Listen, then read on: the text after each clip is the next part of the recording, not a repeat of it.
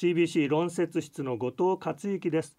今年最初の放送は愛知県看護協会会長の三浦雅子さんにお話を伺います。三浦さん今年もよろしくお願いします。明けましておめでとうございます。今年もよろしくお願いいたします。愛知県看護協会会長の三浦でございます。本年も愛知県看護協会は CBC ラジオのこの看護の力の番組において県民の皆様に看護の取り組みや県民の皆様の健康に関する情報を発信していきますので引き続き聞いていただければと思います。本年はうさぎ年でありうさぎは跳ねる姿から飛躍向上を象徴するものと言われています。また新しいことに挑戦するのに最適な年とも言われています。今年はコロナが収束することを願い看護協会も飛躍する年でありたいと思っております。今年力を入れて取り組みたいと思ってらっしゃることがあったら挙げていただけますでしょうか、令和5年度の看護協会の事業はいくつかありますが2点、えー、挙げたいと思っております。一つは健康と療養を支える取り組みとしてこのコロナ禍の外出自粛制限下において再認識された日々の健康管理の重要性を踏まえ予防重症化予防健康づくりを進めていきたいと思っております。具体的には地域で働くそれぞれの医療職の専門性を生かし健康相談や療養支援をしていければと思っております。次に県民が望む ACP の強化です。ACP とは自分がもしもの時のために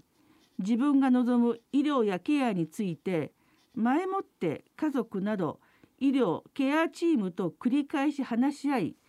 共有する取り組みのことです。在宅で療養している成人をはじめ医療的ケア児が増えています。この小児を対象にした ACP の知識や技術の理解を深め県民の皆様に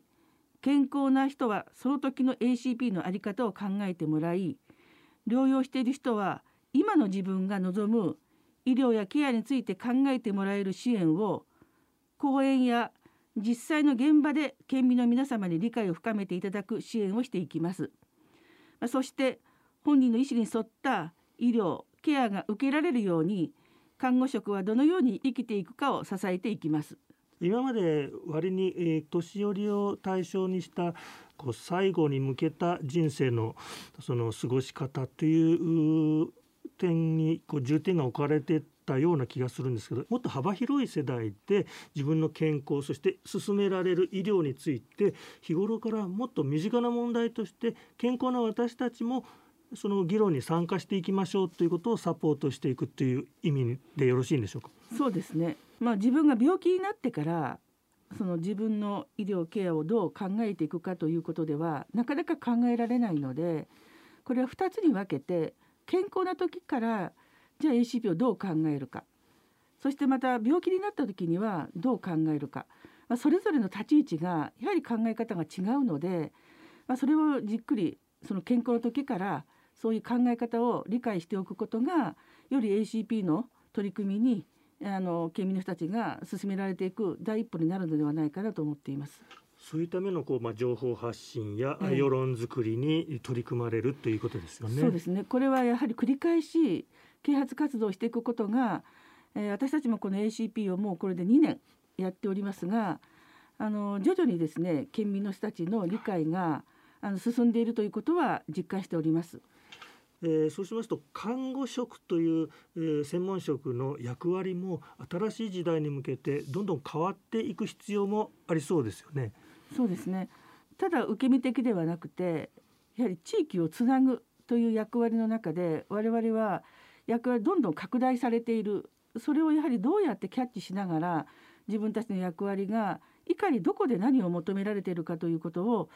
あの日々学習勉強しながらより県民に寄り添っていけるようなそんなあの看護の在り方を今求められているんじゃないかなと思っております。より専門性の高い看護師さんも必要ですし、あるいは今寄り添うという言葉もお話になりましたけれども、やっぱり一番私たちの身近な近いところに寄り添ってくださる専門職でもいらっしゃいますからもういろんな幅広い看護師さんのご活躍がこれから求められていくんですよね。そうですね我々のニーズに求められる役割はやはり、えー、拡大していると思っておりますのでそのためにもより専門性というところを極めていかなくてはならないだろうと思っています。